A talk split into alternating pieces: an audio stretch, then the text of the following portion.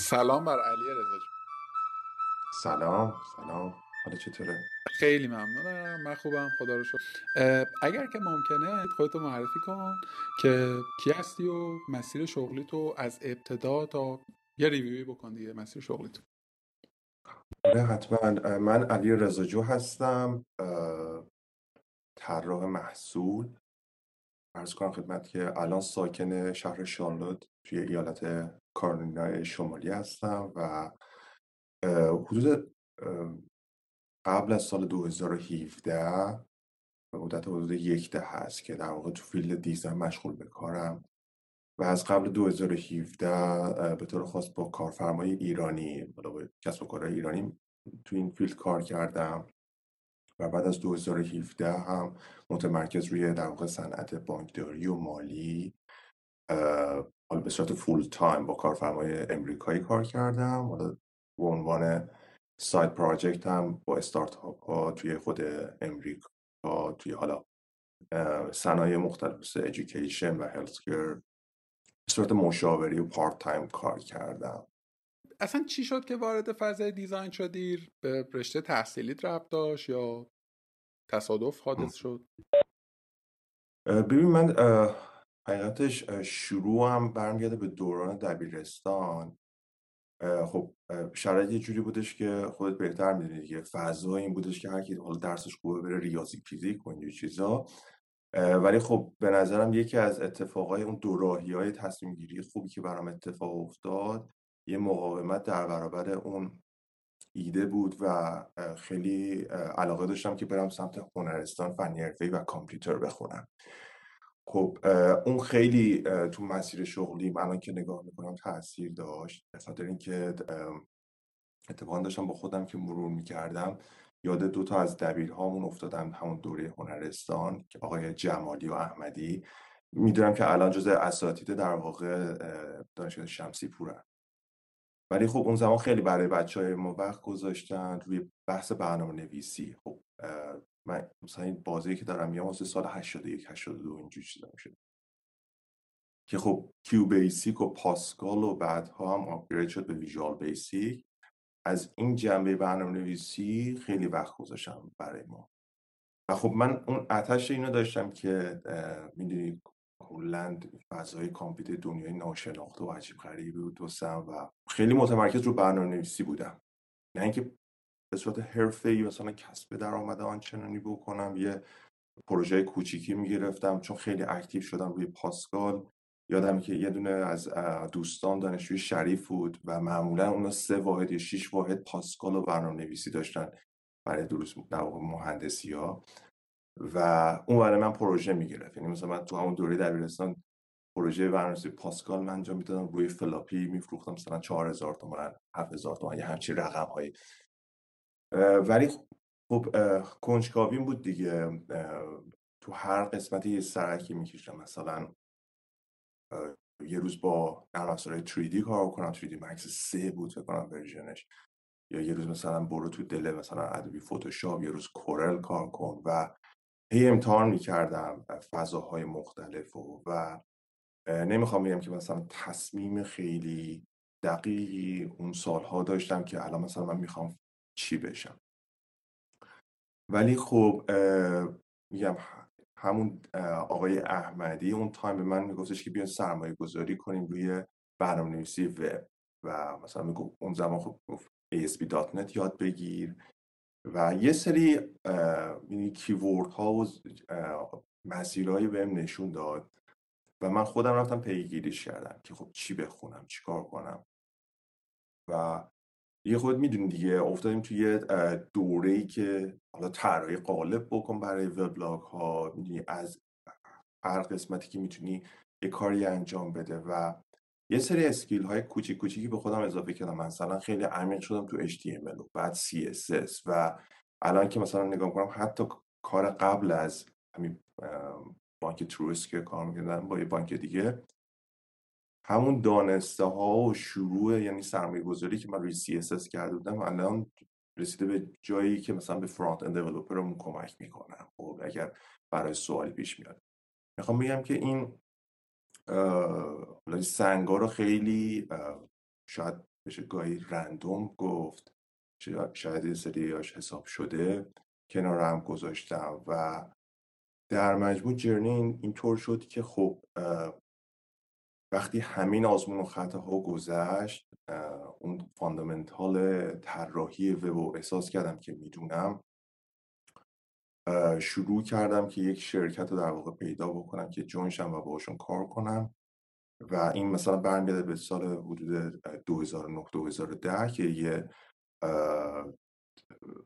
استودیو در واقع طراحی وب بود به اسم بیسوتون و بعدش لیموسافت که خب اکثر پروژه‌ای که انجام میدیم به عنوان web designer با job title web designer. یه یه پرانتز من باز بکنم. داریم در مورد دوره ای میگیم که طراحی سایت منظور هم front end development بوده هم UI design درست میگم؟ یعنی تو هر دوتای این کارا رو داشتی انجام می‌دادی؟ تقریبا و یعنی خیلی بستگی به پروژه داشت. و اینو می‌خواستم بگم که بخش عمده از پروژه‌ای که اون زمان ما انجام می‌دادیم بر مبنای CMS بود. یعنی می‌دونی جمله دروپال و حالا کمی وردپرس و به طور خاص من یادم که همون شرکت بیستون فوکسش روی جمله بود. و همون هم باز به من یه دید هایی می‌داد که چطور مثلا با back end ها communicate کن چطور باهاشون نزدیک کار کن چطور می‌تونی مثلا یک component رو design بکنی و بعد از یک مدتی که در واقع گذشت بعد از یعنی focus روی web design و این عنوان یه بازه ای بود دو سه سال که حالا میشه گفت توی بازار کار بودم. دیگه گرایشم یکم هم رفت سمت اینکه چطور می‌تونم واقعا یکم با تمرکز به نیاز کاربر design کنم. چون یکم اون idea نبود. می‌دونیم research انجام می‌دادیم مثلا مصاحبه و اونجور چیزا انجام می‌شد. ولی در نهایت این بودش که خب سریع پروژه رو done کن به پول برسون تحویل کارفرما بده و برو سراغ پروژه بعدی. ولی خب یکی دو تا بچه ها بودن که خب انگلیس درس میخوندن. یادم که یکیشون که برگشت بهم گفتش که می‌دونی مثلا این کاری که داری می‌کنی؟ من اولین بار حتی مثلا عنوان شغلی user experience designer رو از ایشون شنیدم. که یه همچین job title ی تو انگلیس الان trend ه و فلان و بهمان. و باز رفتم مثلا ببینم که واقعا دارن چیکار می‌کنن چه skill هایی من نیاز دارم که به خودم اضافه کنم. و شروعش دیگه تقریبا میشه به تایمی که من وارد پیک برتر شدم. به صورت ای روی چند تا پروژهشون کار کردم. روی با تیم اولش روی آی برتر بودیم که بعدا شد دانرو چیدانه مینیبان برترین ها و این اینا حالا اینایی که دارم اسم می‌برم الان که نگاه می‌کنم حالا کلی نقد بهشون هست و خودم همه رو مثلا میپذیرم و ولی می‌خوام اتفاقا ازش نتیجه گیری بکنم که چطور به مسیر شغلیم توی امریکا در واقع جهت داد. و جی اس و چند تا روزنامه همشهری و فرصت امروز و دیگه می‌دونی با استارتاپ ها به صورت در part time کار کردن. تا اینکه دیگه رسید به مهاجرت هم وارد امریکا شدم. با یک شرکت در واقع کاریابی به عنوان پروژه اولم به صورت full time کار کردم. قبل از اون تو آستین تکساس پروژه کوچیک می‌گرفتم. ولی خب اونجوری که باید و شاید از لحاظ مالی هم support نمی‌کرد و هدف اصلی این بودش که بتونم یه کار full time بگیرم. و شرکت اول سینکرون بود که حالا به صورت قراردادی پروژه دیگه باید assign می‌کرد که یکی از پروژه‌ای که assign کرد به واقع یک application enterprise بود برای مالیات برای بانک.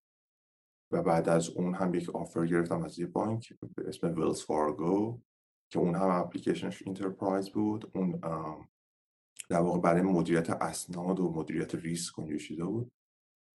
و در نهایت هم حالا offer بعدی هم همین بانک Truist ه که در واقع به عنوان product designer join شدم.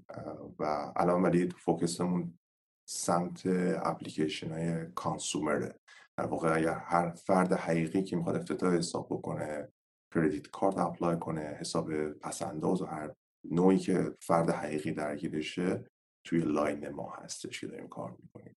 نمی‌خوام بپرسم چی شد که فکر کردی در مهاجرت کردی؟ خیلی سوال لوسیه. سوالم اینه که اولین مواجهت با فضای کار حرفه‌ای و سخت و سبعانه در واقع آمریکا چه شکلی بود؟ مهمترین تفاوت هایی که توی برخورد اولت که توی هنوز حال و هوای ایران بودی با اونجا بودی چیا بود؟ چیزی هست که الان؟ ببین یکی از از چالش هم می‌تونم شروع کنم که خب من یه تصوری داشتم پیش خودم. همین دقیقا اسم این برند ها رو آوردم که پرشم بین صنایع مختلف و در واقع کارفرمای مختلف رو نشون بدم. یعنی من توی ایران خودم رو یک designer کاملا flexible ی می‌دیدم که امروز مثلا با چیدانه تو حوزه دکوراسیون کار می‌کنه فردا میره با یک روزنامه کار می‌کنه بعد میره مثلا با یک business directory کار می‌کنه. و حالا این بخشیش شاید به خاطر این بوده که اون زمان من نگرش الان رو نداشتم. بخشیش اصلا ساختار کسب و کارها در ایران این شکلی یعنی اونقدر به عنوان یک designer من گزینه و منوی بزرگ و بازی نداشتم که بگم مثلا حالا توی ای کامرس بخوام فوکس بکنم. 20 تا برند خیلی خوب با دیزاین کالچر رو می‌دونی وجود داره. گزینه به مراتب محدودتر داخل ایران. یکی از در واقع چالش هستی که به محض ورودم متوجه شدم حالا من مهاجرتم خانوادگی بود.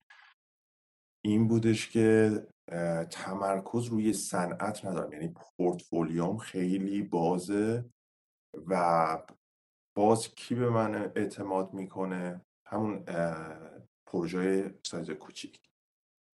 نه اینکه نتونم من با اون پورتفولیو مثلا یک شغل mid level یا junior مثلا designer بگیرم.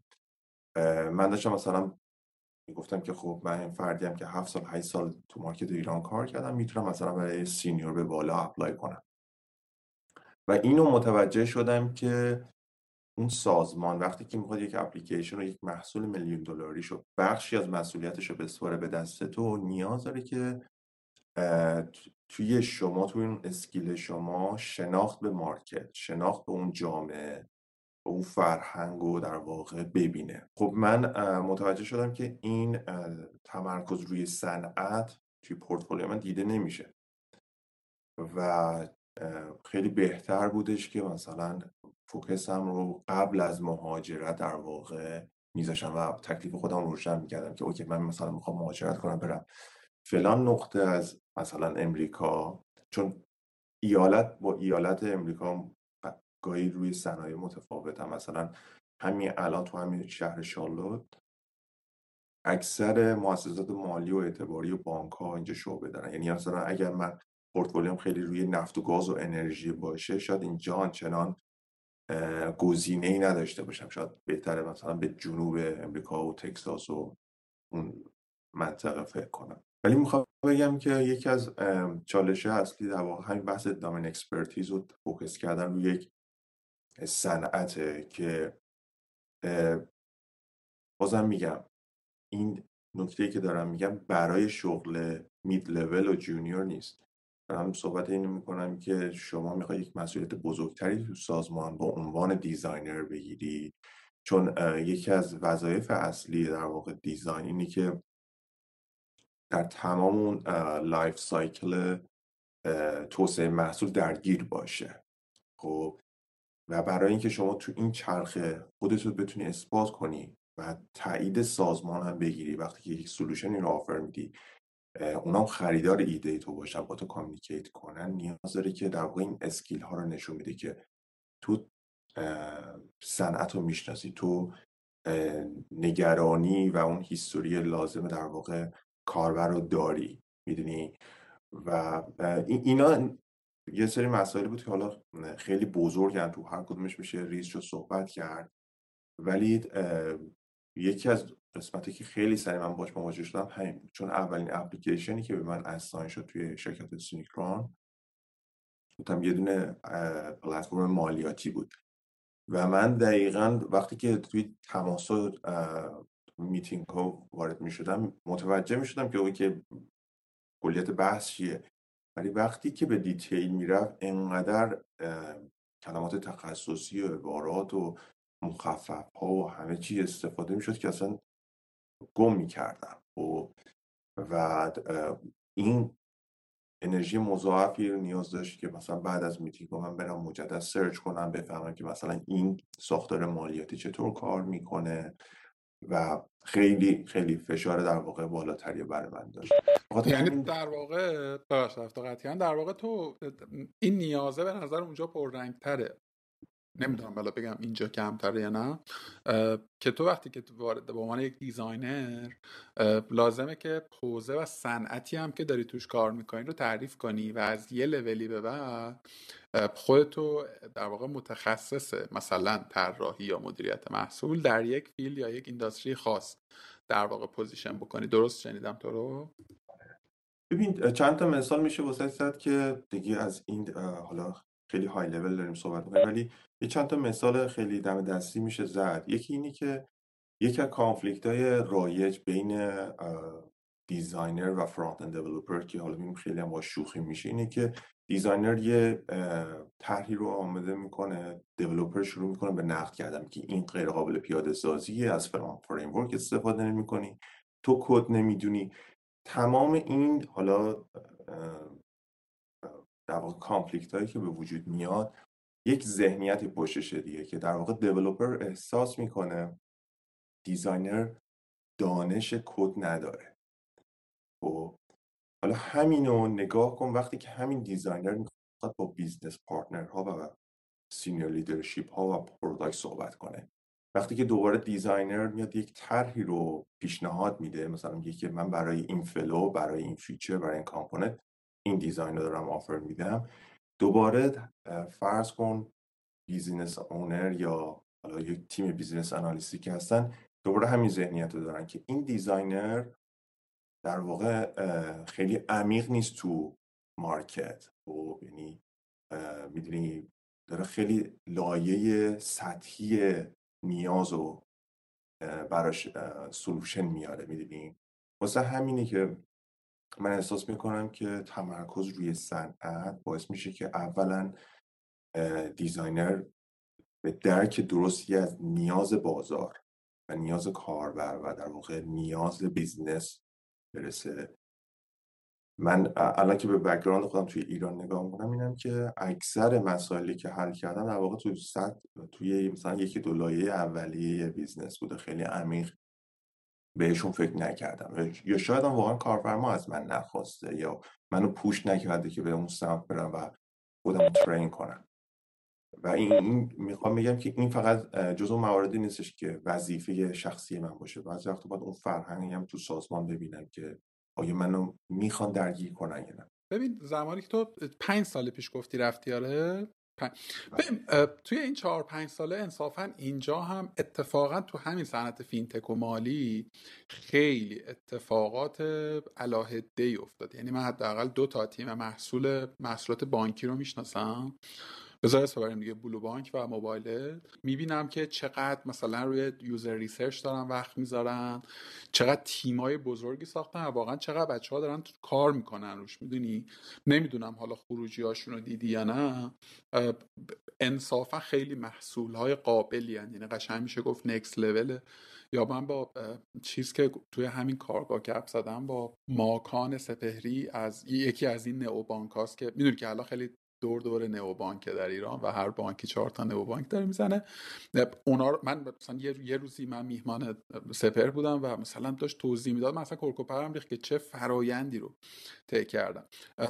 خیلی توی اینجا همین چهار پنج ساله خیلی تغییر کرده.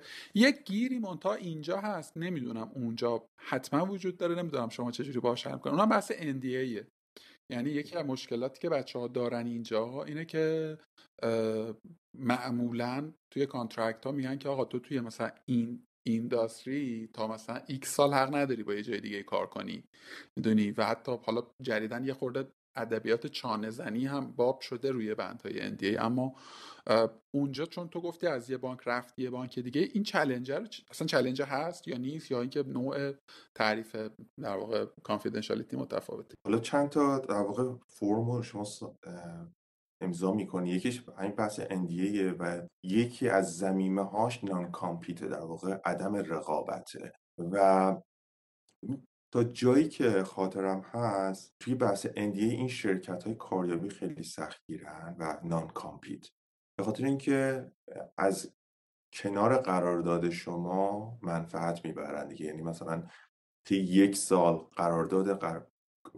بر مبنای هر ساعت یک مثلا اگر به من 50 دلار ساعتی میدن خودشون client رو مثلا 70 دلار 80 دلار charge می‌کنن.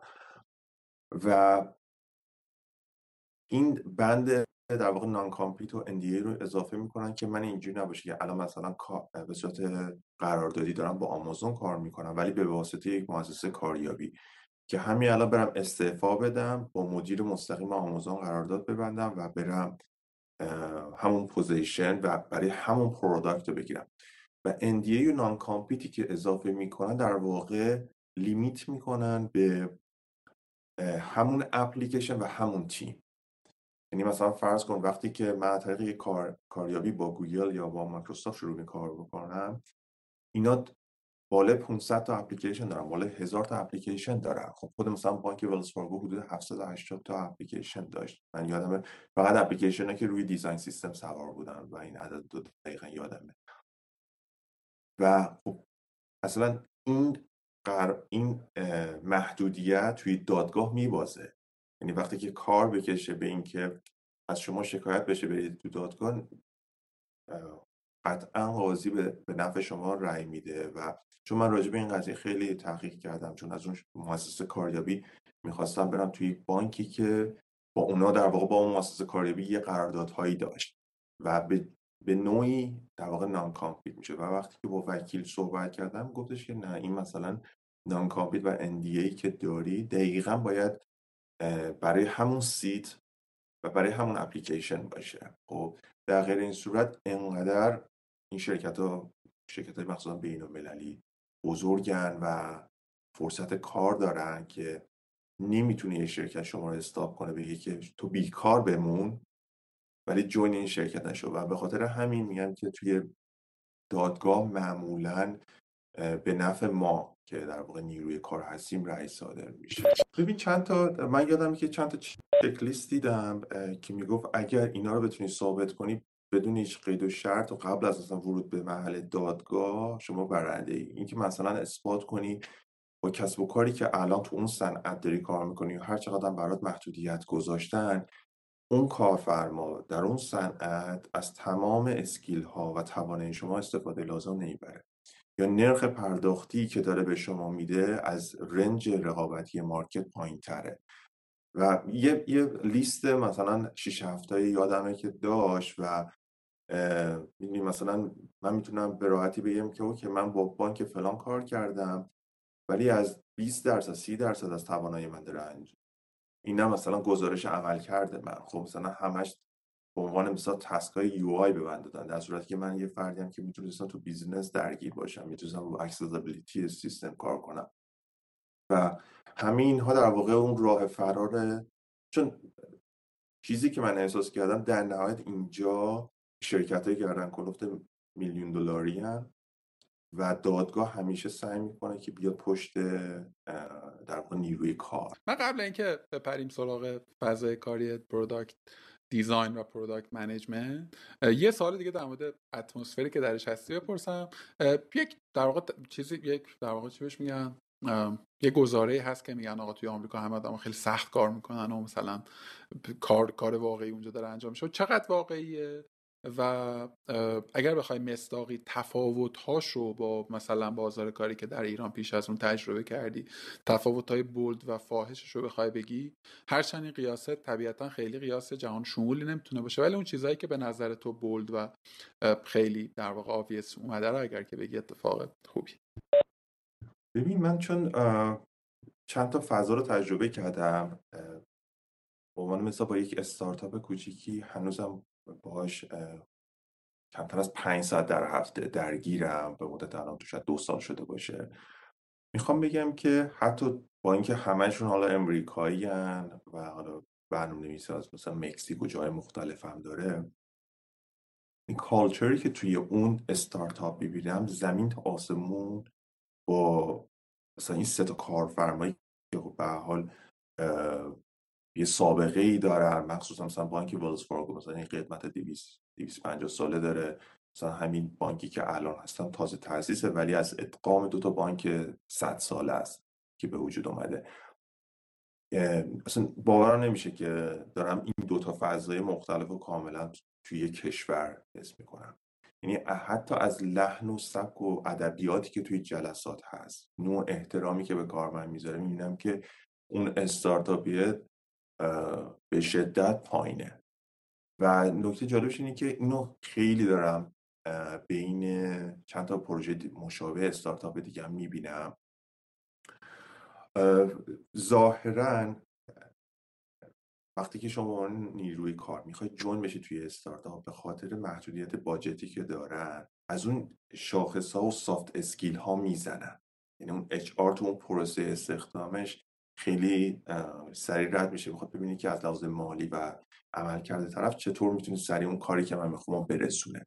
در صورتی که این برند ها خیلی حساسیت دارن. یعنی به خاطر همینی که من مثال میگم تو پروسه استخدامی آمازون یه مثلا استپ دارن که تو میری حضوری یک روز کامل و با اعضای تیم هستی. مثلا حتی گزینه داره انتخاب کنی که من می‌خوام نهار رو تنها بخورم یا با تیم بخورم.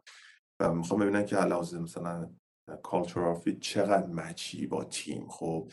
ولی همچین چیزی رو من حقیقتش ندیدم تو این دو تا استارتاپی که حالت مشاور تو امریکا بودم. و می‌خوام بگم که وقتی که راجب این 500 تا برند برتر بین المللی در واقع صحبت می‌کنیم اینا سعی می‌کنن که از یک ساختار و تمپلیت و یه الگوی منابع انسانی در واقع یکسانی استفاده بکنن. و روی بحث training شون خیلی اهمیت میدن مثلا شما به محض ورود اون یکی دو ماه اول که درگیر onboarding هستی خیلی از دوره هایی که حالا بحث تعرض به نیروی کار یا لحن و سبکی که مثلا یک همکار آقا با یک همکار خانوم داره و شما مثلا با عنوان فرد سوم یک رفتار اشتباهی رو می‌بینید چطور report کنید اگر مثلا توی الان مثلا تو office نشستم اگر صدای تیراندازی بیاد اکشن بعدی باید چی باشه؟ خیلی از جنس این آموزش ها که توی ایران اصلا داده نمیشه. یعنی حداقل من ندیدم. خب که بیان راجع به شرایط مختلف. حتما این نیست که من چطور با نرم افزار کار کنم و چطور سریع task م رو انجام بدم. این جنس آموزش ها رو حقیقتا من دیدم و واقعا لذت بردم. مخصوصا با این سه تا کارفرمایی که خب سرشناس بودن. و خب از لحاظ فشار کار من اروپا رو خبر ندارم چه اتفاقی داره. حالا میشنوم بچه ها میگن که مثلا حالا فشار کارشون کمه ولی خودم به صورت عملیاتی کاری انجام ندادم. اینجا ولی اینو دارم می‌بینم که اگر فردی باشی که دنبال ساعت زدن نباشی که نه صبح مثلا پنج عصر رو دنبال خلق در واقع آوردن یک value جدید به business باشی دیده میشه و قدردانی میشه. حالا این قدردانی رو بخشش به صورت در واقع مالی میشه دید که business واقعا جبران می‌کنه براتون. و بخشش هم به حال از لحاظ می‌دونید قدرشناسی که داخل تیم انجام میشه و گفته میشه خب، و ساپورتی که حالا از جنبه مختلف داده میشه. مثلا مثلا دارید مرخصی حالا مثلا پدر و مرخصی مثلا برای مادر شدن و مرخصی مثلا برای اینکه فقط از بچهتون تو مدرسه می‌خواید برید مثلا کاراش انجام بدید. خیلی از این option ایی که خب تو اروپا هم قطعا هست خب. ولی می‌خوام بگم که هوای ظاهرا هوای نیروی کار رو حداقل این 500 تا برند برتر سعی می‌کنن که یک جور داشته باشن. من پاسخمو گرفتم. اگر که ممکنه یه خورده بیشتر هم position شغلی خودتو معرفی کن و توضیح بده. و یه خورده در مورد شکل ارتباطات درون تیم تا حدی که برات ممکن هست. یعنی مثلا role تو مستقیما با کدوم آدم در ارتباط مثلا رابطه تو با UX designer product manager و امثال هم چه شکلیه؟ مناسبات درون تیمی محصول چه شکلیه و تو کجاش ایستادی؟ آره حتما.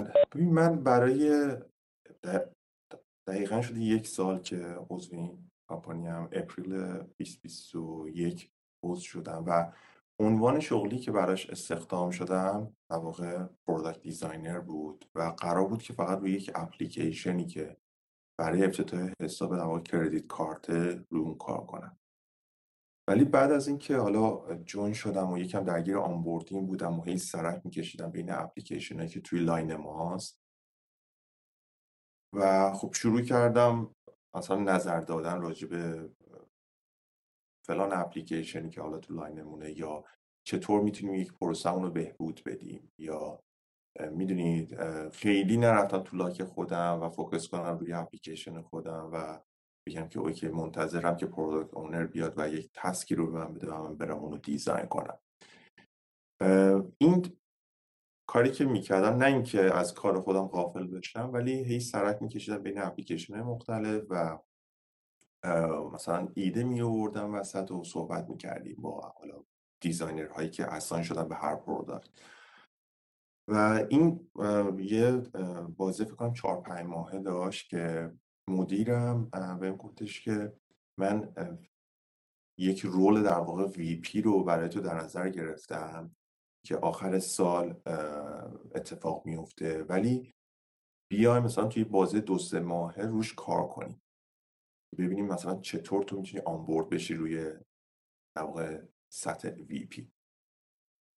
که در واقع اونجا نقطه بود که من از اتصال فقط به یک product خودم رو خارج کردم و اومدم روی یک پورتفولیو بالاتر.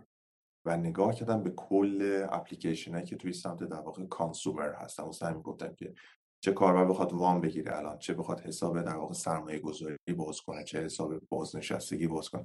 هر product ی که توی line در واقع consumer هست توی پورتفولیو تیم ما انجام میشه.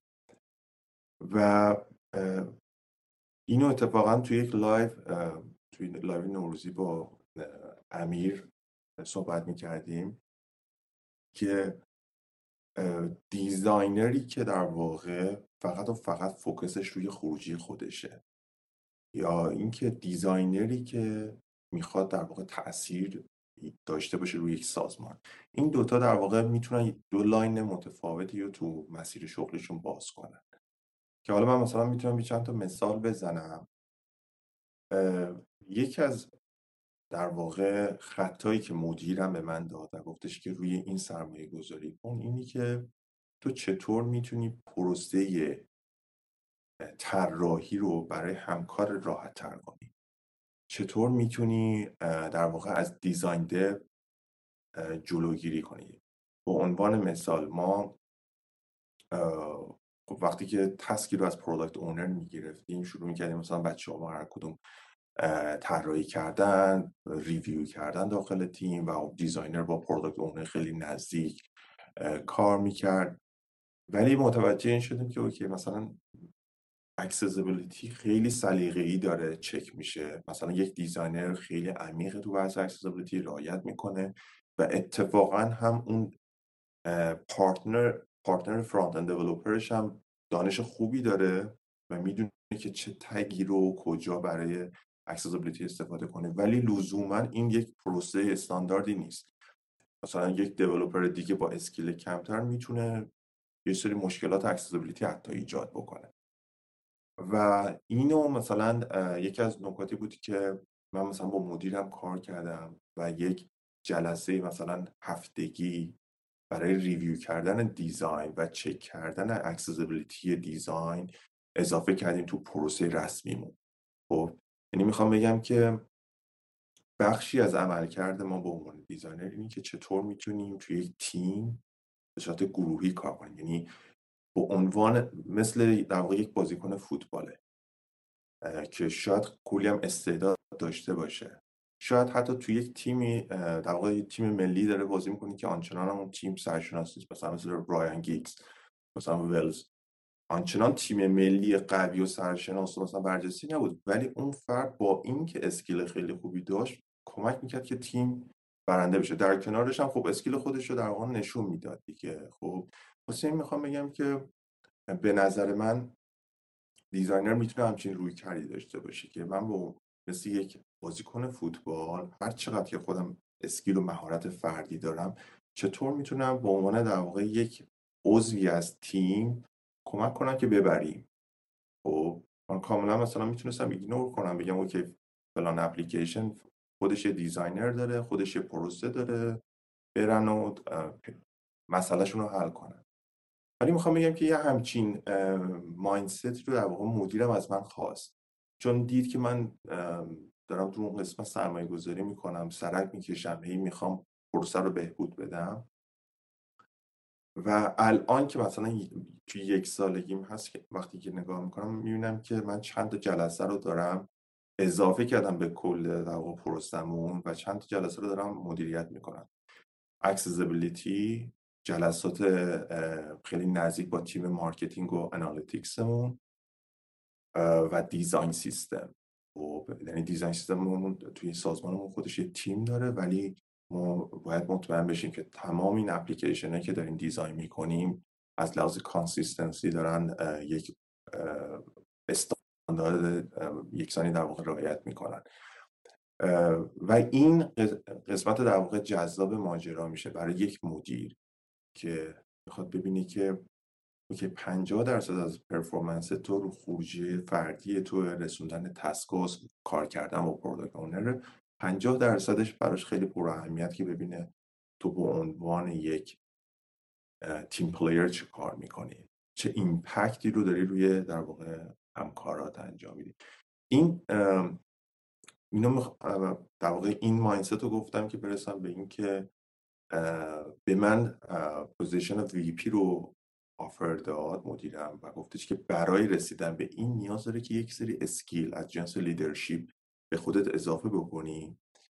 و باز برمیگردم به همون نکته اولیه که domain expertise کجا می‌تونه بهت کمک کنه. من خب تو این سالها خیلی راجع به بحث banking fintech و کلا finance امریکا که حالا هر کدوم تاثیر خاصی روی history امریکا دارن هر کدوم از این بانک مثلا بانک ولز فارگو تاریخش برمیگرده مثلا به جویندگان طلا که خیلی از اروپا میومدن شرق حتی لوگوش اگر نگاه کنی یه دلیجانه مردم مثلا از شرق میبرده غرب که مثلا طلا پیدا کنن و بعدش ایده بانک و نگه داشتن طلا و اونجوری دادش می‌خوام میگم که دونستن همه اینا مهمه.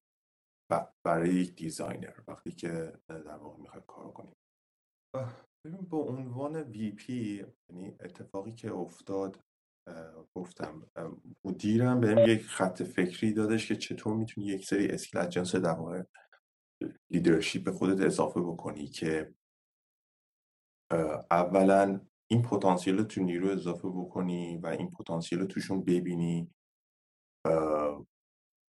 که وقتی design های مختلفی رو برای یک solution برای یک component میارن چطور می‌تونی در واقع نقدش کنی چطور می‌تونی یک از بین چند تا گزینه بهترین option انتخاب بکنی نه اینکه حالا نظر نهایی نظر تو باشه ولی این خودش یک پروسه فکری و در واقع communicationی داره. از طرفی هم در واقع یک VP وقتی که در واقع این جایگاه می‌گیره هدف اصلیش اینه که تیم design رو خوب شکل بده و روی scale شدن در واقع product و scale شدن تیم نقش موثر داشته باشه و پروسه تعریف کنه. این پروسه تعریف کردن به این معنا نیستش که بخواد کار سختتر کنه یا کار طولانی تر بکنه. بحث اینه که چطور می‌تونه performance و outcome تیم رو افزایش بده. از طرفی هم از سازمان در واقع به VP قراره که پول بیشتر بده که اون مهر تاییده رو داشته باشه که فرد. وقتی که قراره با senior leadership و product partner ها و business partner ها صحبت بکنه همون mindset developer رو در واقع نداشته باشه که بدونه که okay این designerی که اومده تو این جلسه و قراره با ما راجع به استراتژی مثلا شش ماه یک ساله صحبت بکنه اون مهر تایید business رو داره. یعنی قرار نیست که من اینجا تو این جلسه راجع به basic ماجرا صحبت بکنم. قراره که در واقع مثل یک business analyst این designer بیاد نقد کنه و راجع به عمق ماجرا در واقع صحبت بکنه. به علاوه این که دید کاملا design داره ارزش research رو می‌دونه چالش ها رو در واقع می‌دونه و پل ارتباطی business و در واقع product partner هاست با تیم در واقع design. و می‌خوام بگم که دقیقا ما همچین چالش رو در واقع با developer داریم که چطور می‌تونه یک designer به عنوان lead خودش رو به اون مرحله برسونه که به راحتی با تیم developer کار بکنه و conflict ها رو کاهش بده و همون رویکرد در واقع با تیم business بشه. این یکی از در واقع گل های اصلی اینه که فرد یک مثلا VP ام یا lead designم یا head designم. یعنی صرفا قرار نیستش که یک عنوان شغلی باشه که من بگم okay من lead designم ولی در تصمیم گیری ها با خبر نیستم. یعنی آخرین لولی از اون پروسم که با خبر میشم مثلا چه چیزی رو قراره design کنیم. اگر همچین اتفاقی میفته یعنی که اون job title در واقع فقط یک عنوانه یا اینکه واقعا سازمان اعتقاد آنچنانی به design نداره که درگیرش نکرده. مثلا من اینو خیلی از بچه ها میشنوم مثلا پیام میدن بعضی وقت سوال می‌پرسن که ما تو جلسه مثلا sprint planning در جلسات انتهایی که مثلا دیگه تصمیم گرفته شده تازه با خبر میشیم چه چیزی رو قراره design کنیم؟ یعنی که تصمیم گیری شده و می‌دونی همه پلن ها ریخته شده و شما رو به عنوان یک مجری فقط نگاه می‌کنن که این task رو ببری و اون لایه UIش رو design کنی. حالا اینا جزء در واقع signهاییه و دلیل اینه که چرا مثلا یک تیم به یک VP نیاز داره یا به یک head نیاز داره که بتونه به راحتی با تیم business communicate کنه. پس من در واقع این گونه می‌فهمم که البته title مثلا VP of product احتمالا توی سازمان های کار می‌کنه که اولا تنوع محصول دارن.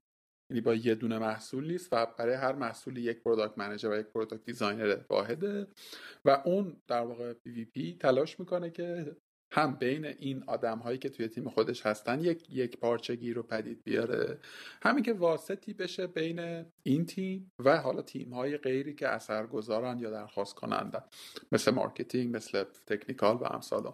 خیلی جالبه که من با رضا کرامتی که اونم VP of technology توی یه شرکت در واقع با محصولات متنوع خیلی نزدیکه در واقع این تعریفه و خب توی ایران هم دارن کار توی گفتگویی که قبل از این در واقع رکورد داشتیم داشتیم صحبت می‌کردیم که احتمالا چی می‌تونه به درد آدمایی که تو ایرانن و در واقع تو فاز تو اکوسیستم design ایران کار می‌کنن رسیدیم به رسیدیم به design system.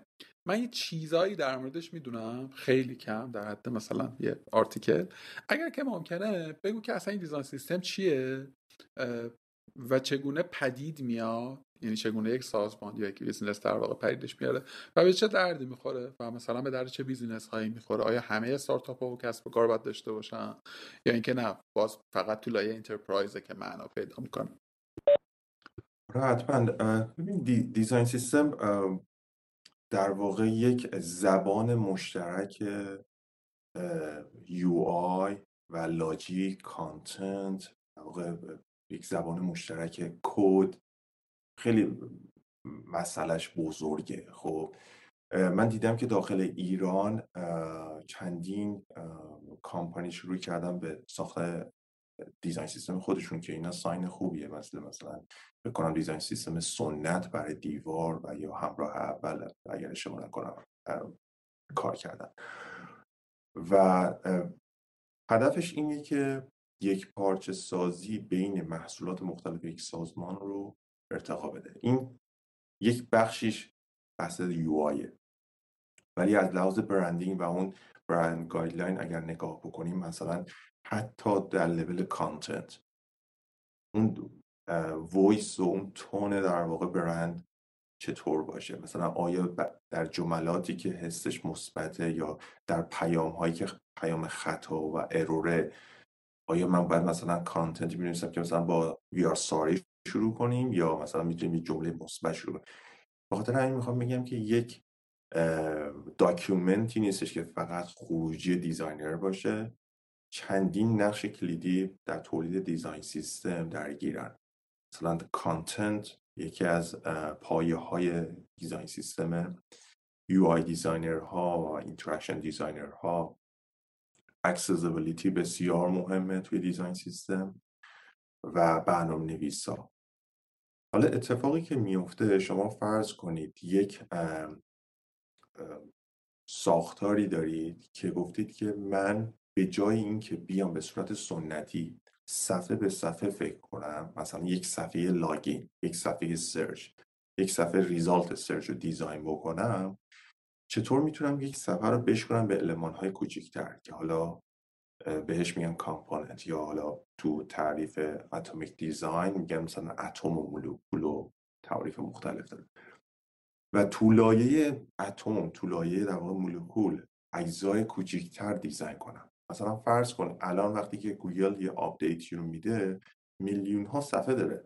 یک visual designer نمیشه همه رو دستی. مثلا یک component sign این sign up رو update می‌کنن و کل اکوسیستم در واقع گوگل ازش پیروی می‌کنه. و هدف در واقع یکی از اهداف design system اینه که هزینه ها رو هزینه طراحی هزینه development رو به شدت کاهش بده و از طرفی consistency توی design ارتقا بده. به خاطر اینکه مثلا فرض کن اگر من یک checkbox دارم یک radio button دارم به تمام شرایط اون component فکر می‌کنم اگر active اگر disable اگر مثلا چهره اون component فقط read-only ه توی همه این لایه ها فکر می‌کنم یک بار design می‌کنم developer کدش می‌کنه از جنبه accessibility چک می‌کنم که ببینیم مثلا همه user ها screen reader ها keyboard user همه می‌تونن با این component کوچیک با این جزء کوچیک کار کنن و وقتی که اون تیک نهایی اون چک نهایی رو می‌گیره میره در واقع توی library ما میشینه توی اون کتابخانه ما میشینه و هر تیمی هر designer ی فردا روز می‌خواد یک چیزی رو اجرا بکنه رجوع می‌کنه به اون design system و از اون آیتم ما از اون component ما استفاده کنه این تو این پروسه در واقع تا میشه از کارهای سلیقه‌ای جلوگیری میشه. مثلا فرض کن شما یک تیمی دارید که شامل مثلا 10 تا designer ه یکی دوست داره که shadow بده به مثلا اون کانتینرش یکی دوست داره که مثلا border radius مثلا بکنه 4 پیکسل یکی دوست داره بکنه 5 پیکسل. و وقتی که مثلا بعد از یک سال دو سال به کل محصول نگاه می‌کنی می‌بینی که چهل تیکت. هر designer ی اومده با توجه به سلیقه شخصی خودش یک touch ی داشته. یا حتی developer اومده یکی خیلی custom code نوشته یکی استاندارد نوشته می‌دونی؟ و کل در واقع هدف design system اینه که تا می‌تونه این ثبات رو از لحاظ design و content و interaction و کد یکسان کنه. حالا خود دیزاین سیستم میگم یه پتانسیل شغل یعنی، حالا توی تیم دیزاین سیستم ما می‌تونیم بالا مثلا ده نفر نیرو داشته باشیم که درگیرش باشن. و یکی از قسمت در واقع جذابه که آینده در واقع شغلی خوبی هم داره. همین الان خیلی از شرکت های در واقع بزرگ دیزاین سیستم خودشون دارن. مثلا سپاتیفای یا مثلا شاپیفای همین مثلا design system دارن و برخی از همین شرکت ها به صورت public هم منتشر کردن design system شون رو. یه مثالی که الان به صورت public هست می‌تونی نگاه کنی design system اطلسیان اگر بری اصلا یه section content داره خب و اصلا کلی sample می‌تونی ببینی که content چطور اومده و تاثیر گذاشته روی design system. ما از چند جنبه چک می‌کنیم. یکی اینکه وقتی می‌خواد یه component جدیدی توی design system مون اضافه بشه یک پروسه اولیه‌مون در واقع design audit ه. یعنی شروع می‌کنیم نگاه کردن چون میگم بالای مثلا 100 تا 200 تا محصوله. نگاه می‌کنیم که ببینیم برای اون feature یا component خاص الان چی وجود داره؟ چه sample های وجود داره؟ چه use case هایی در واقع بوده و نیاز کاربر چیا بوده؟ به عنوان مثال فرض کن ما می‌خوایم component search رو ارتقا بدیم. شاید یکی از اپلیکیشن ما خیلی custom design شده و type ahead search یعنی مثلا وقتی که تایپ می‌کنی این result رو می‌بینی suggestion رو می‌بینی همون بلا فاصله ولی یه اپلیکیشن دیگه همچین feature ی رو اضافه نکرده. واسه همین نیازه که اول نگاه کنی ببینی کی چی داره. بعد تو مرحله اون ideation اون content partner join میشه بهمون که میگیم که okay مثلا ما می‌خوایم از تمام این 15 تا sample ی که جمع کردیم 20 تا sample ی که جمع کردیم یک component در واقع جامع بدیم که نیاز همه رو برطرف بکنه. حالا یه جاهایی نیاز داریم که یه tag خاصی بنویسیم یه title خاصی بنویسیم. content میاد اونجا هم فکری می‌کنه. ولی وزنی که در واقع اون partner content ما داره توی process خود design مون خیلی برجسته تره به عنوان مثال کاربر می‌خواد افتتاح حساب بکنه یک صفحه راجع به قوانین و شرایط و مثلا نرخ بهره بانکی و چیزاست. اونجا دیگه designer نمی‌تونه خودش شخصی نظر بده که بگه که من اینو مثلا formal بنویسم اینو خیلی friendly بنویسم. اصلا از جزء وظایفمون نیست و جزء اون در خط قرمز است که نیاز داره سریع design مثلا wireframe اون design مون رو share کنیم با تیم content اون میاد مثلا کلمه به کلمه می‌بینه با تیم حقوقی بررسی می‌کنه. خب و از جنبه حقوقی مثلا یه مثال خیلی واضح اینی که ما تو صفحه terms and condition مون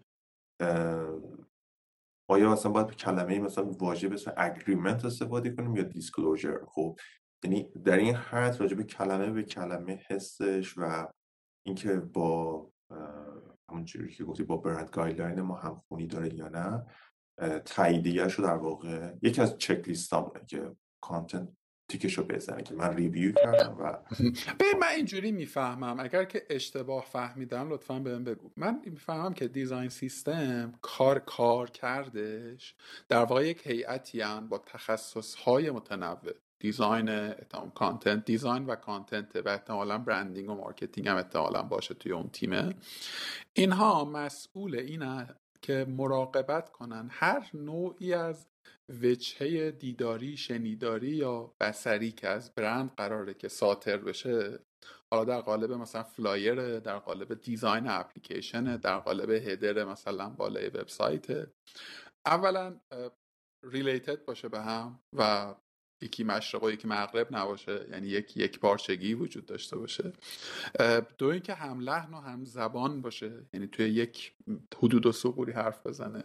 و سه احتمالا با انواعی از پا... انواع پالیسی های سازمان هم تناقض یا تضادی نداشته باشه. حالا اونجایی که لیگال با لیگال اونجایی که مثلا آپس مثلا یه چیزی رو کانتنت پرامیس نکنه که با آپس مثلا مشکل داره.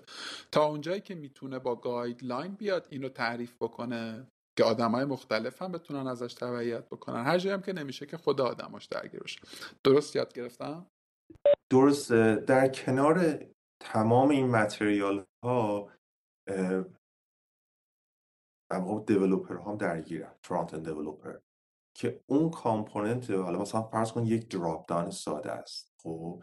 اون dropdown رو یک برنامه نویسی که از جنبه performance اون component فکر می‌کنه میاد اون component رو در واقع پیاده سازی می‌کنه و کدش می‌کنه و یک توکن براش generate میشه.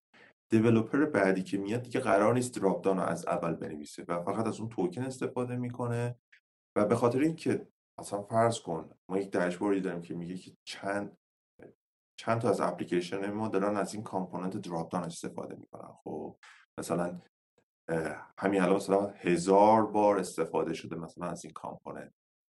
وقتی که یک یعنی ببخشید می‌خوام یعنی خود این design system خودش یه product هم داره. آره. product ی داره که داشبوردی داره که برای tracking که می‌خوام ببینیم که مثلا چقدر داره از این component استفاده شده و وقتی که یه دونه bug fix ی و در واقع ما یه update ی میدیم که مثلا میگیم این مشکل accessibility رو از این component حل کردیم به محضی که یک update ی در واقع روی اون component میدیم چون همه دارن از همون توکن استفاده می‌کنن بلافاصله آخرین به‌روزرسانی رو می‌گیرن و این خودش دیگه حساب کن. مثلا توی مثلا بانک Wells Fargo که گفتم تو 780 تا اپلیکیشن روی design system بود.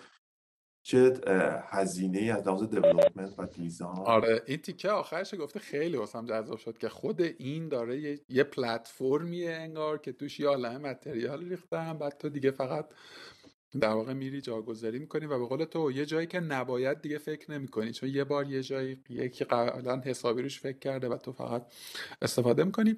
باز دوباره اگه اشتباه می‌کنم بگو. فکر می‌کنم دیزاین سیستم هم از اون دست مفاهیمیه که کار کردش در هر سازمانی وابستگی علی‌حده ای داره به اون سازمان و type business ش.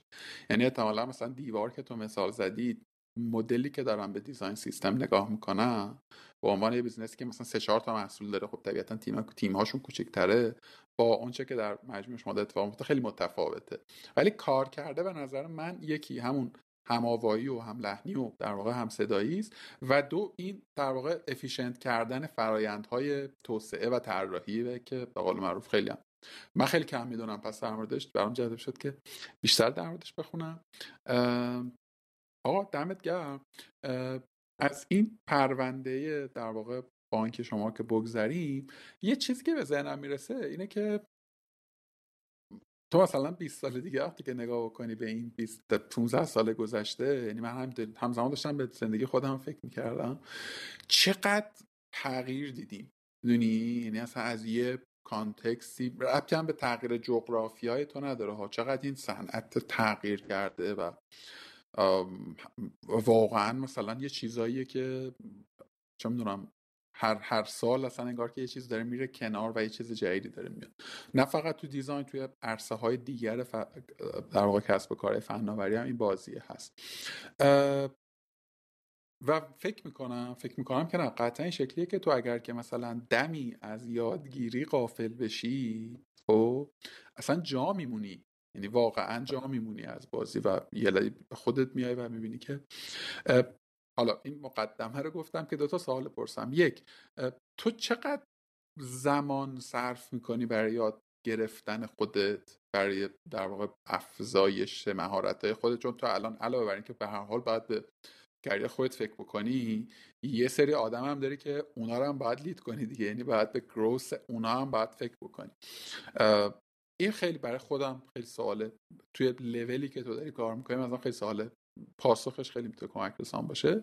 و دو مدل یادگیری هم بهم بگو. یعنی یکی از چیزهایی که این روزها خیلی دغدغه شخصی و خیلی بهش فکر می‌کنم و خیلی دارم در می‌خونم مدل های یادگیری و مشخصا self learning چون به نتیجه‌ای که برای آدم های مختلف یه مدل الزاما کار نمی‌کنه. یعنی هر آدمی یه مدلی داره برای خودش و آدمایی که حالا لفظ موفق بدم میاد. به نظرم خیلی واژه عجیبیه. ولی آدمایی که تو career شون به یک ثبات و دوام و قوامی رسیدن یک ویژگی مشترک دارن و اون که برای خودشون تونستن یه مدل self learning بسازن. مدلی که الزاما هیچ جایی نوشته نشده. مثلا هیچ که توصیهش نکرده و برای خود اون آدم مقدمه طولانی شد. اگر که به این مملت آره، حتما. ببین یه نکته اینی که در واقع بازم برمیگردم به اون نکته که مدیرم بهم گفت تو پروسه‌ی promotion م به VP شدن. یکی از نکات اینه که کمک بکنی designer هایی که توی تیمت هستن که رشد کنن. که این رشد رشد شغلی هم هست. یعنی یک سری استعدادها رو توی یک designer ی می‌بینی که designer دیگه گرایش خاص دیگه داره. به عنوان مثال تو تیم ما من الان مثلا یک designer رو می‌بینم که با توجه به اینکه داره تمام task اشو روی product خودش به خوبی انجام میده و تاثیر خیلی خوبی هم داره یک گرایشی به سمت design system هم داره. خب؟ و خب قطعا من وقتی که از جنبه مختلف دارم به پروسه داخل سازمانی نگاه می‌کنم اولا تو لول خودم نیاز دارم که یه ارتقایی بدم که بدونم مثلا design system چیه چطور کار می‌کنه accessibility چالشاش چیه تو سازمان ما چقدر خریدار داره. و این پتانسیل دارم تو بچه های تیم خودمون ببینم و بهشون این جهت رو بدم و بهشون این آزادی عمل رو بدم که اگر می‌خوای مثلا سی درصد از باجت تایمی و اون کپاسیتی که مثلا هر دو هفته داری رو بذاری روی دیزاین سیستم بیا مثلا این فرصت هست برو روش کار کن. یعنی این جزء یکی از وظایف ما هستش که در واقع به اعضای تیم بدیم. در کنار همین این خودش به همین راحتی اتفاق نمیفته نیاز داره که خودت تو یک دانشی رو کسب کرده باشی که مثلا به اهمیت design system پی برده باشی و اون skill و پتانسیل و علاقه رو تو یک نفر دیگه ببینی و خوب هم هدایتش بکنی. این یکی از اتفاقاتیه که در واقع میفته من با توجه به تمام این اتفاقایی که افتاد و حالا journey که واسم پیش اومد یک سری از هدایت های شغلی خوب از مدیرم که مثل یک mentor ه دارم می‌گیرم که مثلا بیشتر از جنس soft skill و جنس در واقع leadership ه که مثلا میاد بگه بیا برو روی این مسئله فکر کن و براش حالا مثلا مطالعه کن یا مثلا خودش حالا کتاب بهم معرفی می‌کنه یا خودم میرم تحقیق می‌کنم و بیشتر حالا تو این جنس میرم سمت کتاب.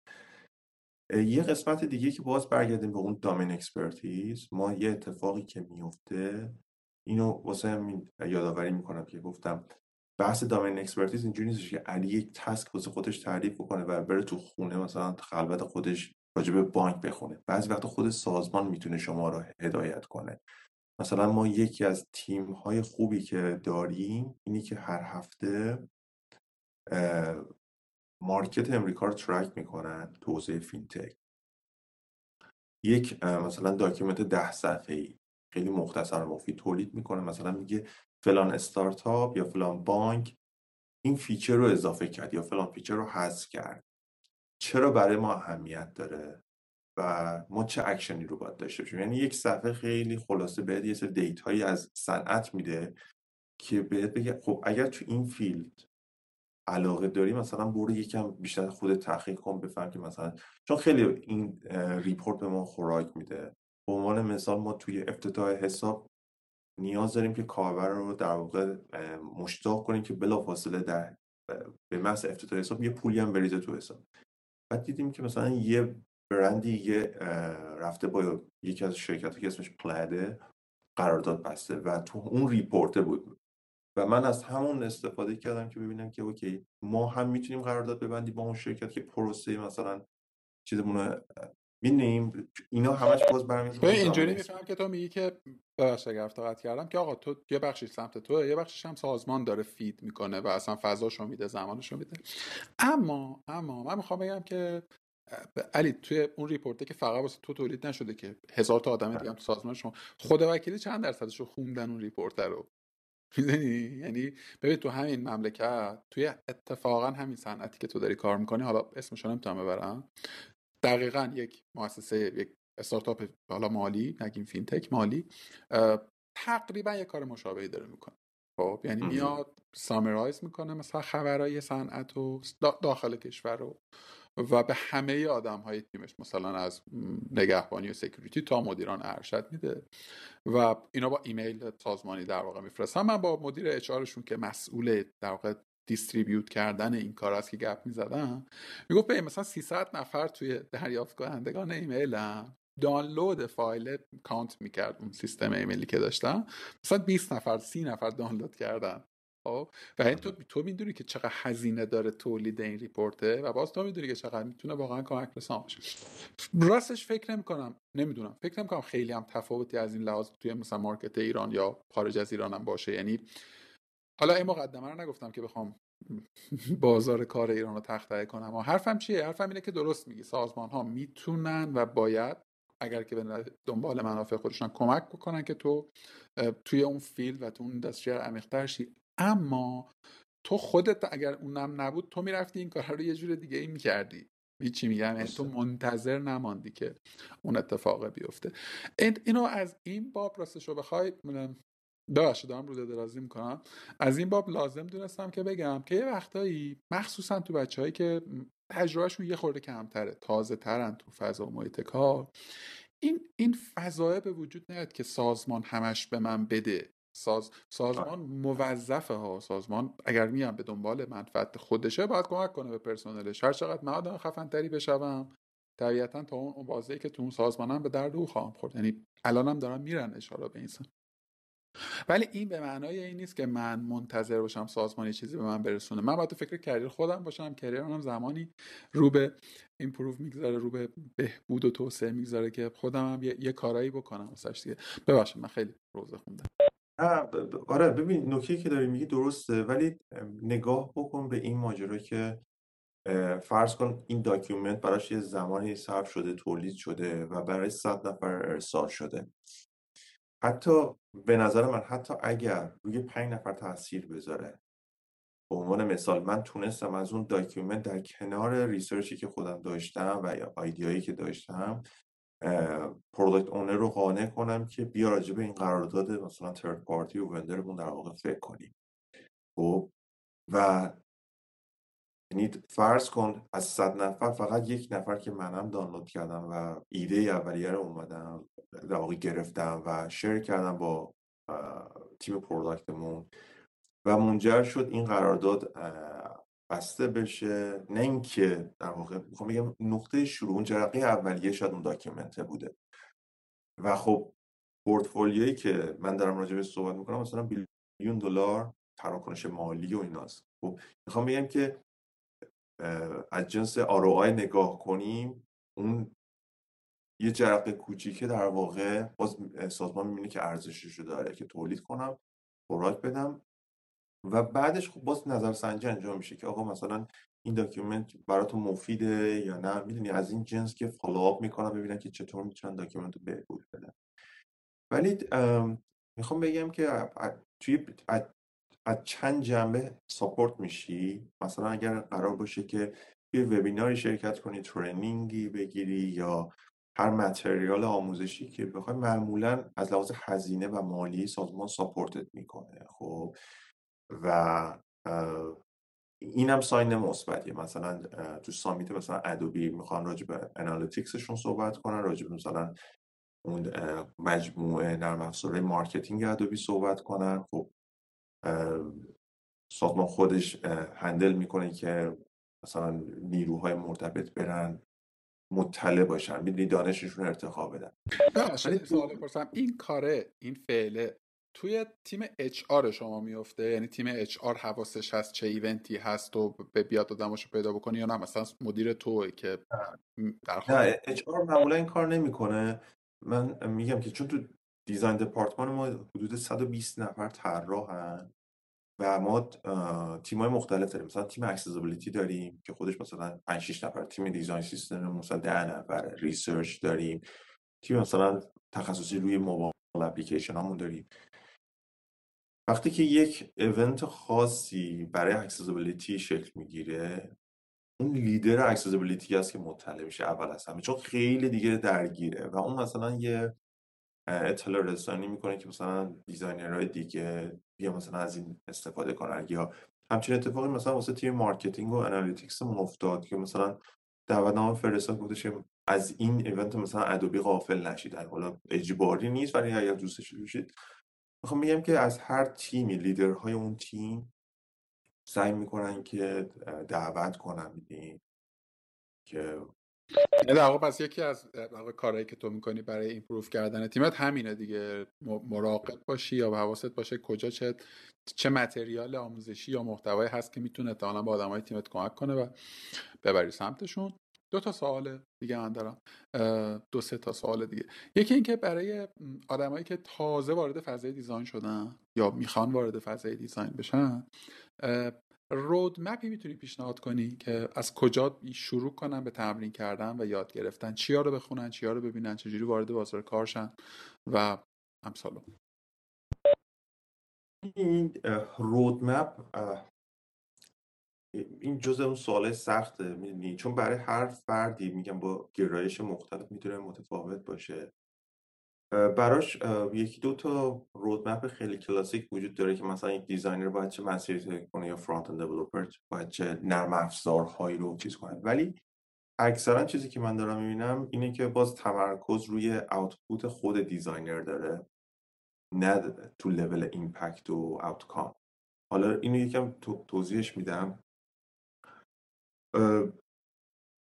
متاسفانه نوع آموزش هایی که الان وجود داره و من می‌بینم که مثلا بچه های تازه وارد درگیرش میشن خیلی سوقشون میده به سمت اینکه فقط بر مبنای نرم افزار فکر کنن. یعنی من یک designer ی هستم که حتما باید تو Figma کار کنم. خب؟ و این اینا sign خوبی نیستن. یکی از نکاتی که به نظرم خیلی مهمه اینی که designer دیده خارج از این فضای دو بعدی دیجیتال حالا desktop لپتاپ و موبایل داشته باشه و حالا شاید هم خیلی کلیشه ای باشه ولی به اشیای اطراف خودش هم به عنوان در واقع یک پروداکت نگاه بکنه و هی فکر بکنه که چطور می‌تونه اون رو ارتقا بده. به نظر من می‌تونن چند تا ستون در نظر بگیرن برای ارتقای دانششون. خب یک ستون برمیگرده اون بحث یادگیری نرم افزار و اینکه مثلا چطور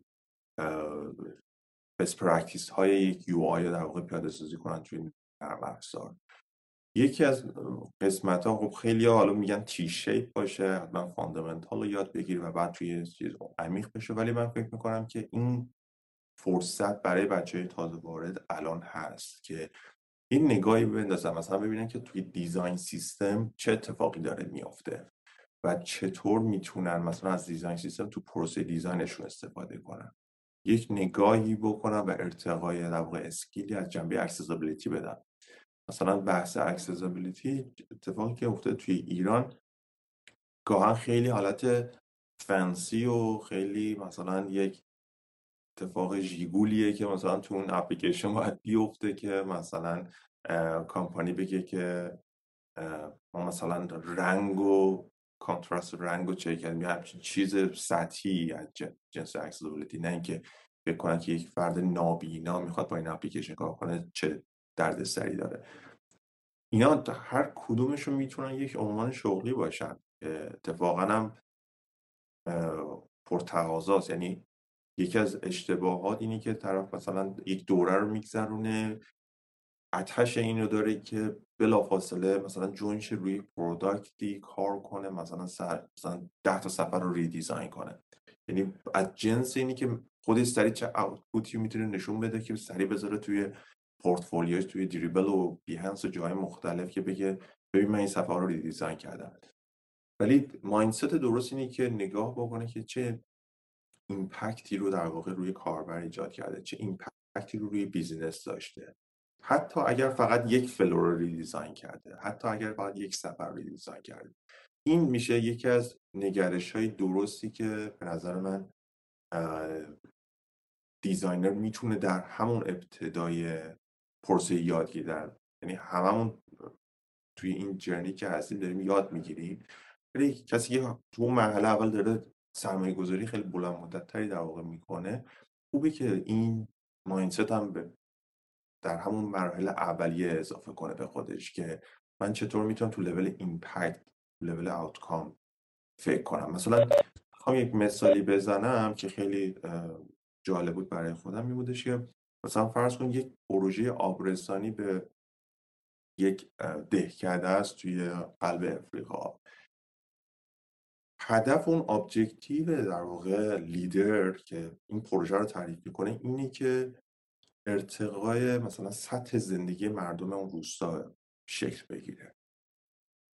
چرا این دغدغه رو داشته و این هدف رو گذاشته؟ این بوده که مثلا مردم برای تامین آب و می‌دونی باید چند کیلومتر پیاده روی کنن اون وزن و اون آبی که باید به دوش بکشن یا با وسیله نقلیه یا پیاده بخوام برگردن فشار جسمانی که بهشون وارد میشه تو بلند مدت چه آسیب های مثلا مفصلی ایجاد می‌کنه. فرد خسته برمیگرده پرفورمنسش تو خونه با مثلا همکارش ضعیفتر میشه یا با مثلا بدرفتاری می‌کنه با خانواده. اینی می‌خوام بگم که کسی که بزرگتر نگاه می‌کنه داره خیلی کلان نگاه می‌کنه به این مشکل و یک پروژه تعریف کنه که آبرسانی به فلان روستا. تو level output وقتی که داریم فکر کنیم اینه که من اوکی پلن این لوله کشی رو رو کاغذ بکشم بیارم روی نرم افزار که اینا اتفاقای بدی نیستن مثلا نیرو براش hire کنم بودجه براش تصویب کنم و از این جنس کارها. من به عنوان یک designer با level output شروع کردم که آقا مثلا پلنش رو بکشم. ولی الان focus م اینه که چطور می‌تونم به اون لول استراتژی به اون level impact فکر کنم که چطور می‌تونم lifestyle یک روستا رو ارتقا بدم. و می‌خوام بگم که journey ش این شکلیه که output base فکر کردن output کار کردن که هیچ نقدی براش وارد نیست. دارم میگم که تو اون مرحله من دارم خروجی فقط می‌سازم design میارم رو AutoCAD و لوله ها رو مثلا خریداری می‌کنیم و نیرو استخدام می‌کنیم و بودجه براش در نظر می‌گیریم. وقتی که به لول آوتکام می‌رسیم لوله مثلا جوش داده شده رسیده تا دم در ورودی روستا. ولی اون ایمپکت نهایی ما رو هنوز ایجاد نکرده شاید. مثلا شاید گل این بوده که مثلا 100 گالون آب به هر خانواده برسه ولی الان داریم 5 تا میدیم.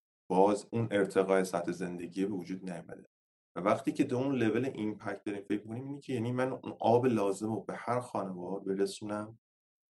بعد از دو ماه یک ریسرچی بکنم سروی ران کنم که ببینم که آیا سطح زندگی اون افراد ارتقا پیدا کرد یا نه.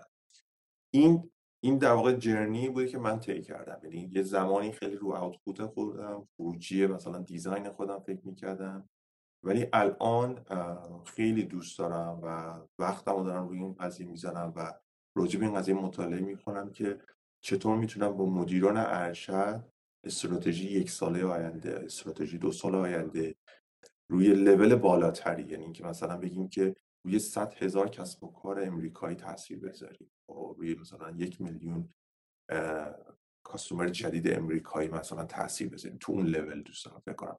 واسه همین این ما... یه جور مایندست به نظرم. و خیلی خوبه که مثلا بچه‌ای که پروسه آموزش در واقع دیزاین و اینا رو دارن می‌بینن و مثلا با انواع دوره هایی که گاهن مثلا اسم نرم افزار رو میارن که فقط یه فیگما رو یاد بگیرید در دو روز اکسی یاد بگیرید اینجوری خودشون رو در واقع آماده بکنن که من چطور می‌تونم تو لایه بالاتر فکر کنم.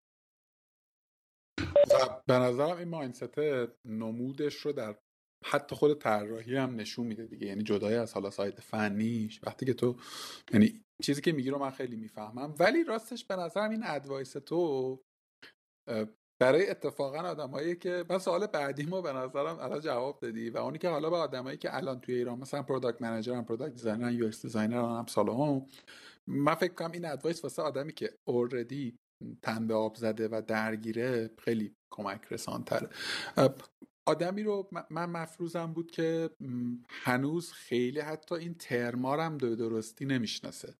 یعنی هنوز خیلی فرق مثلا UX و UI و product و می‌دونی خیلی هم مشالا زیاد شده دیگه. عناوین شغلی تو خیلی زیاد شده. کسی که آدمی که داره فکر می‌کنه که این فضای می‌تونه براش فضای comfort ی باشه. می‌دونم خیلی سوال پیچیده و واقعا با موافقم که خیلی مسیرهای متعددی داره. ولی اگر بخوای مثلا مدلی اصلا به ذهنت می‌رسه که پیشنهاد بکنی که آقا تو مثلا برای آقا فلان کتاب بخون فلان ویدیو رو ببین. یا اصلا برو جای کارآموزی کن از صفر مثلا.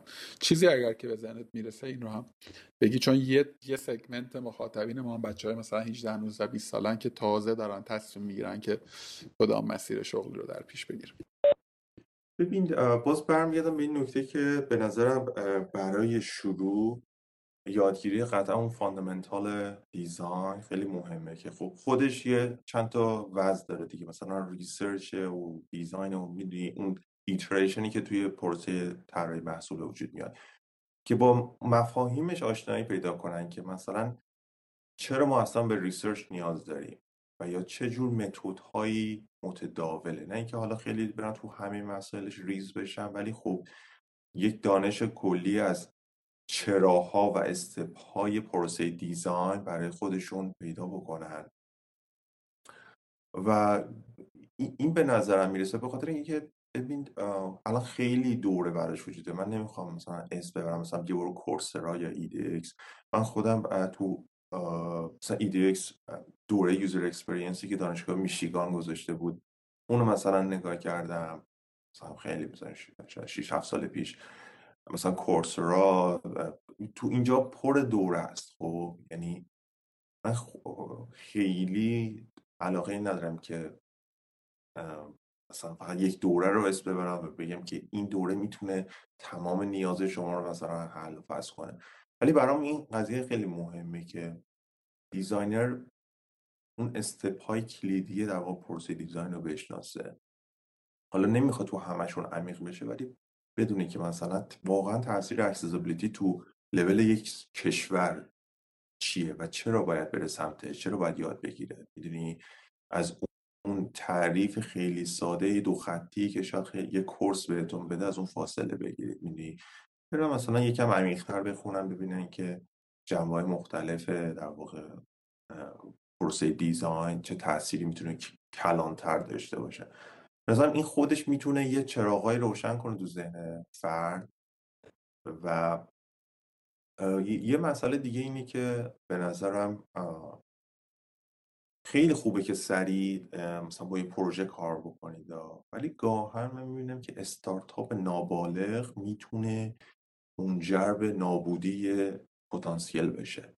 یعنی مثلا می‌بینم که مثلا بعض وقتا بچه ها میگن که فلانی حتی توهین کرد یا نمی‌دونی بخاطر که کالچر یک سازمان رو نداره و یکم عجیب غریب ظاهرا بعضی کار می‌کنن. خب و حالا نمی‌خوام اون مسئله رو باز کنم ولی من خودم اگر بکنم که مثلا دوباره برگردم مثلا به 15 سال پیش و بخوام برم کارآموزی کنم ترجیح میدم که برم تو یک سازمان کار کنم. که یک شاکله و در واقع ساختار رو یک پروسه و یک هیستوری داره. خب نیازی راجع به خیلی از بیسیک ها صحبت کنیم. حالا اینم خودش جای چالش داره که مثلا من برم تو سازمان مثلا وزارت کار ایران کار کنم یا بیمه کار کنم بهتره که اونجا کار نکنم. من حالا دارم با نگرش خودم به با این 500 تا برند صحبت کنم. مثلا دلیل این که خیلی از دانشجوهای master و PhD دنبال internship میگردن که مثلا بیان تو گوگل و مایکروسافت اینا intern باشن همینه دیگه که دوست دارن سری خودشون رو با فضای سازمانی و فرهنگی اون سازمان سریع وقف بدن و خیلی کمتر دیدم مثلا همچین فردی تو امریکا تو یک بازار سالم. گل من اینه که تو یک بازار سالم دسترسی داره به اون 500 تا برند برتر. خیلی کم دیدم که یک مثلا پیش کندیدیت بگی که من برم فلان استارتاپ کارآموزی کنم. خیلی از اینکه واقعا گزینه دیگه نداشته باشه بنده خدا ولی اولویت اول اینه که بره یک برندی کار کنه که یک پروسه مشخص و شفافی داره. آقا خیلی ممنونم ازت. خیلی در واقع گفتگوی به نظر مفصلی شد. من هر آنچه که در واقع سوالایی که داشتم و پرسیدم چیزی هست که به نظر من جا انداختم یا چیزی هست که بخوای اضافه بکنی به گپ گفتمون؟ ممنونم فکر کنم به مسئله حالا مختلف که حالا مورد نظرم بود پرداختیم و یکم احساس من پراکنده شد ولی امیدوارم که حالا مفید باشه واسه بچه ها چون از هر کدوم که از این جنبه ها بخوایم عمیق بشیم یکم توضیح دادم و صحبت کردنش وقت بیشتر نیاز داره. حالا از جنبه خود پروسه design جنبه accessibility design system و حالا مسئله حالا بحث soft skill ولی حالا امیدوارم که مفید بوده باشه براتون و بازم مرسی از دعوتت. مرسی از تو و به نظر من می‌رسه که در واقع یعنی کاری که ما داریم سعی می‌کنیم بکنیم تو کارگاه اینه که یک یک دید کلی بدیم نسبت به حالا حرفه های مختلف مسیر شغل مختلف و آدم از تو دلش بتونن یه چیزایی برای خودشون پیدا کنن ایشالله که مفید فایده بوده باشه. دم شما هم گرد مرسی که وقت گذاشتی. ایشالله که ببینیمتون. چنین ممنونم. مرسی. چاکری خود باش. قربانت. خدا نگهدار. خدا